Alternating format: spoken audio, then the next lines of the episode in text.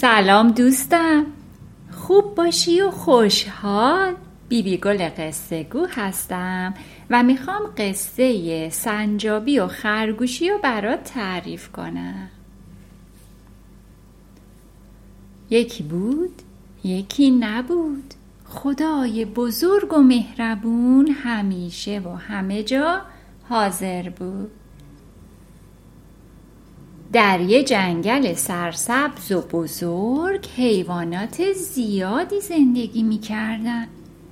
امروز قرار بود مسابقه بین سنجابی و خرگوشی برگزار بشه و همه حیوانات برای تماشا جمع بشن. تو راه رفتن به مسابقه سنجابی خیلی استرس داشت. قلبش تون تون میزد و دستاش عرق کرده بود و هی به هم فشار میداد و با خودش میگفت اصلا نمیخوام برم مسابقه، خیلی استرس دارم. مسابقه سختیه، همه میان برای تماشا. دارکوب دانا که از بالای درخت سنجابی رو دید پایین اومد و از سنجابی پرسید چی شده؟ چرا نگرانی؟ سنجابی گفت نمیخوام برم مسابقه سختیه، چی کار کنم؟ نکنه که برنده نشم. دارکوب دانا گفت احساس استرس مثل بقیه احساسات ما یه احساس نرمال و طبیعیه جانم. بزرگ و کوچیک هم نمیشناسه، سراغ همه میاد. میدونی احساس استرس چطور به وجود میاد؟ سنجابی گفت نه، چطور؟ دارکوب دانا گفت چون مغز و بدنمون به هم وصله، وقتی احساس نگرانی میکنیم مغز به بدن یه پیام میفرسته که اسم اون پیام استرسه. سنجابی با دقت گوش میداد. دارکوب دانا ادامه داد و گفت دو مدل استرس داریم، یه مدل استرس های خوب، یه مدل استرس های بد.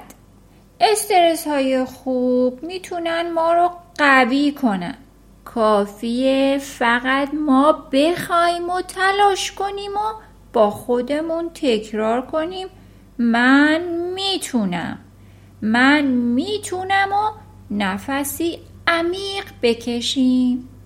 وقتی این تمرین رو انجام بدیم مغزمون قوی میشه و با نفس کشیدن اکسیژن به مغزمون میرسه و آروم میشیم. اینطوری میتونیم استرس رو از خودمون دور کنیم. سنجابی که درباره نگرانیش با یه حیوان مورد اطمینان و دانا صحبت کرده بود خیلی احساس خوبی داشت. از دارکوب دانا تشکر و خداحافظی کرد و به طرف مسابقه حرکت کرد.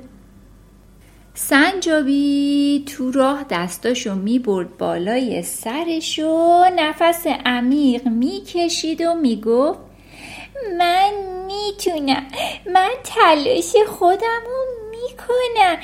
اگه برنده هم نشم مهم نیست، چون تلاشمو کردم. و دوباره نفس عمیق میکشید و تکرار میکرد. سنجابی با این کار تونست احساس خوبی داشته باشه و با آرامش تو مسابقه شرکت کنه و از مسابقه لذت ببره. عزیز دلم، شما تا حالا کجاها احساس استرس رو تجربه کردی؟ میتونی واسه یه مامان تعریف کنی که مامان برای من بنویسن. دوست داشتی قصه سنجابی رو؟ منم دوست داشتم این قصه رو.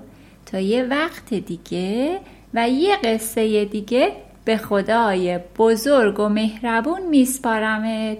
خدا نگهدار عزیزم.